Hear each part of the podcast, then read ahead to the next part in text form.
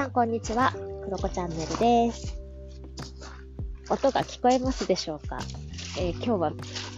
た珍しくビーチからですね、お届けしております。というのも私ですね、3日前だったかな、4日前ぐらいにね、島に帰ってきました。で、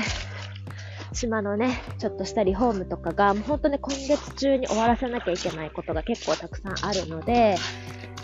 寒いんですけどね、帰ってきました。まあ、というのも本当に先週は、えー、バンクーバー気温がね、マイナス7度とかまで下がりまして、かなり雪も降りまして、びっくりしましたね。あんなに積もるっていうぐらい 積もっていました。まあ、私としてはね、本当に年に1回ぐらいだからまあ楽しいなぐらいの感じなんですけど、でもね、やっぱり毎日雪かきをしないといけなかったりとかっていうのは大変だなという感じですね。はい。ね、本当にね、3日前はめちゃめちゃ積もっていたので なんか雪かきをしながら、そしてね、目の前の家のね、あの、方のワゴン車がね、埋もれたと言いますか、なんていうのかな。はまりまして、雪に。まあね、それをね、こう、助けに行ったりとか、そういうのをしながら、途中でね、あの、講座のファシリテーションがあったりして、走って帰って、それをやってまた帰って、えー、おばちゃんたちのね、ワゴン車を引き上げるの手伝ったりとかね、結構だから雪かきしたり、肉体労働をしたり、パソコンの前に座ったりっていうのでね、めちゃめちゃ忙しい日々を過ごしていました。で、そう、そんな感じです。なので、なんかね、生活も落ち着かなくって、なかなか音声配信する時間もなかったり、あとはね、なんか最近ね、こう、なんていうのかな、あんまり音声配信で、こう、自分の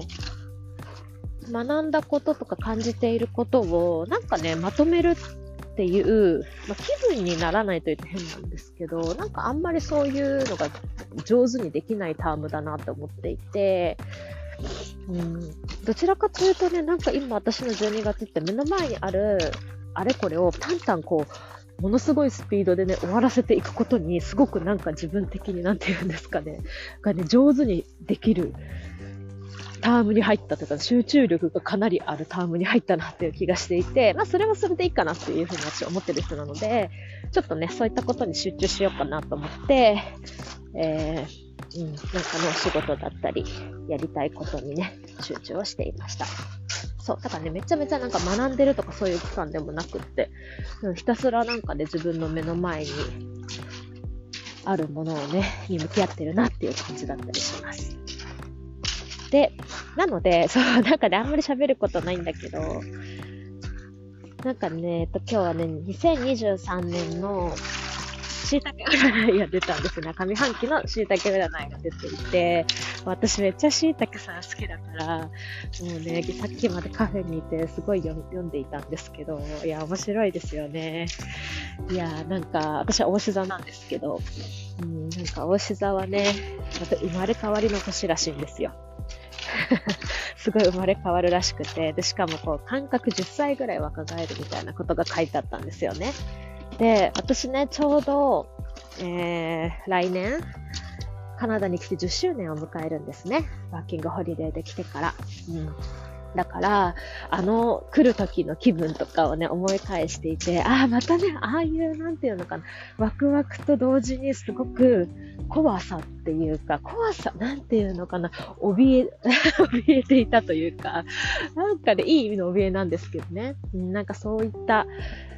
あの頃の私をね、思い出しますね。うん、なんか家を借りるのも、銀行で口座を開けるのもとかね、なんかいろいろちっちゃいこと一個一個なんだけど、うまくいかないなと思いながら、え、これこうじゃなかったんだとかね、思いながらね、それは英語力でもあったし、文化の違いとかもあったりして、慣れなくってね、ピエーってなってたりだとか、えー、今のね、パートナーと付き合い始めた頃だとか、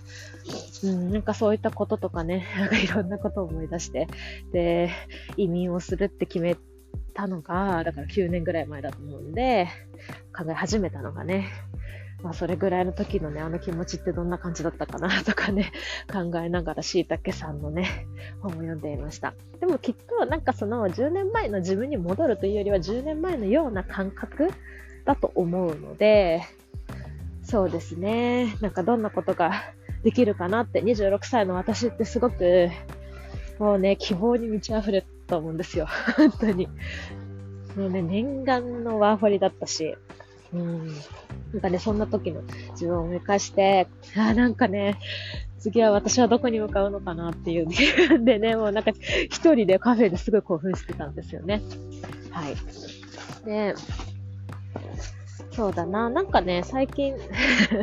ちょっと椎茸占いと離れるというか、まあ、繋がってもいるんですけど、椎茸さんが書いていたのが、今やらなくていつやるの？みたいな。今楽しまなくていつ楽しむの？みたいな、なんかこうね、ワードが出ていて、ああ、そうだなと思ったんですよね。で、私がこう40歳までとか50歳までこういう人になれたらいいなとか、こういうことやりたいなみたいなことばって書き出したで一覧があるんですけど、うん、なんかそれが38歳とか40歳とか50歳とか60歳とかでも分けてあるんですけど、でね、私ね、なんか40歳までやりたいこと意外ともうできちゃってるなとも思ったし、なんか40歳までにやりたいことがどうやら来年できそうだなみたいな、50歳までにやりたいこともできそうだなっていうことが何個も見つかったから、なんかこう今やっていいんじゃないかなっていう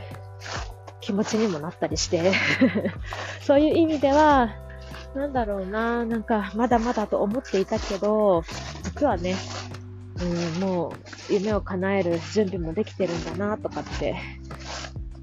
いうふうに思うとね、すごいワクワクするなっていうふうに思いました。で、その一個がね、実は去年、あの、無理くり叶ったのがあるんですけど、それが日本で4ヶ月で、カナダで8ヶ月ぐらい、あの、過ごすような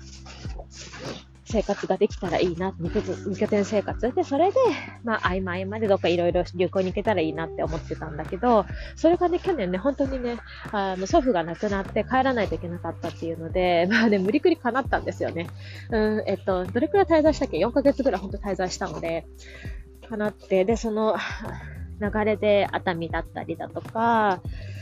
あの、岩村に行ったりだとかね、岐阜県の岩村に行ったりだとか、東京でいろんな方に会ったりだとか、そういうこともできたし、ニューヨークも行ったりとか、うん、なんかこういう島暮らしもやったりとか、本当に自分がやりたかったいろんなところに行って、いろんな景色を見ながら仕事もちゃんとやりたいっていう夢がね、叶ってたんですよね、去年はね。で、なんかきっとそれって、あのー、去年は無理くりね、おじいちゃんの変な話、おじいちゃんのおかげで、うん、叶ったから、今年は自分の力で叶えようと思って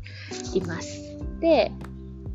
なので、なのでというか、もう決まっているんですけど、その祖父のね、え1年期があったりするので、2月、3月あたり2ヶ月ぐらい帰ろうかなと思っていて、で、また秋ぐらいに母の還暦があったりするので、日本に帰ったりとかしなきゃいけないなと思ってるので、またこれもね、叶いそうだなっていうふうに思っています。で、今年はニューヨークに行ったけど、そうだな、なんかね、あの、声かけもいただいたりしてるので、京都に行ったりだとか、あとは、なんかこう、大阪とかね、関西方面も行きたいし、なんか青森とかで、ね、そっち方面も行ってみたいなとかね、思います。なかなかね、東北って私行ったことないので、めちゃめちゃ興味があるんですよね。なので、東北の旅も行きたいなとか思ってるし、で、機会がね、あればね、ちょっと私アフリカにすごく行きたくって、まあ、アフリカって広いですけど、まあ、ルワンダとかザンビアとかね、私が支援してあの、来て、で、興味があるね、街であり、国であったりするので、そういったところにも行きたいな、とかも思っていて、なんかね、そういうのがどんどん叶えられたらね、すごく楽しいんじゃないかなと思ってて、で、このね、しいたけさんのね、今やらなくていつやるの今楽しまなくていつ楽しむのっていう言葉をね、定期的に思い出しながら私らしくね、やっていきたいなというふうに思います。あとね、あの、しいたけさんがすごく言ってたのが自己理解っていうことをすごく言われていて、なんか自分が朝昼夜何をしているか今書き出してくださいって で、それでマーカーで線を引けと。で、なんかすごくポジティブなエネルギーでやってるものは暖色系。で、そうでないものに関しては感触の感触。で、何も感じてない無でやっているものはグレーとか黒で印をつけなさいって書いてあって。で、その中で、やっぱり自分にとってそういう感触的なものだったり、まあ、無でやっているものっていうのをもしかしたら手放す時かもしれないね、みたいなことも書かれていて、なんかそっかそういうことを 本当に私自分産業すごく好きだからやってるけど、もっともっとね、なんかうーん、その手放すっていうこと自体もポジティブなエネルギーでやっていい時期本当生まれ変わりの時期なんだなっていうふうに思うと、今までは手放すっていうことに、なんだろうな、恐れは私割とないんだけど、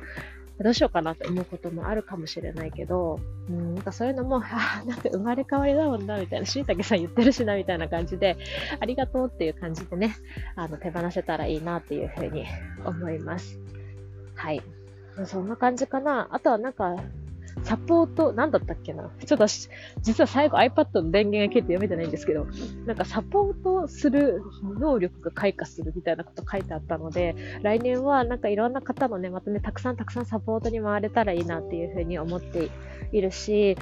本当にね、2022年自体もすごくいろんな楽しい取り組みをされている方、面白い取り組みをされている方のサポートをすごくたくさんね、関わらせていただいて、めっちゃ楽しかったんですよね。私自分でいろいろやるのも好きだけど、やっぱりね、人のね、なんかプロジェクトをやるのめっちゃ好きなんですよ。面白くって。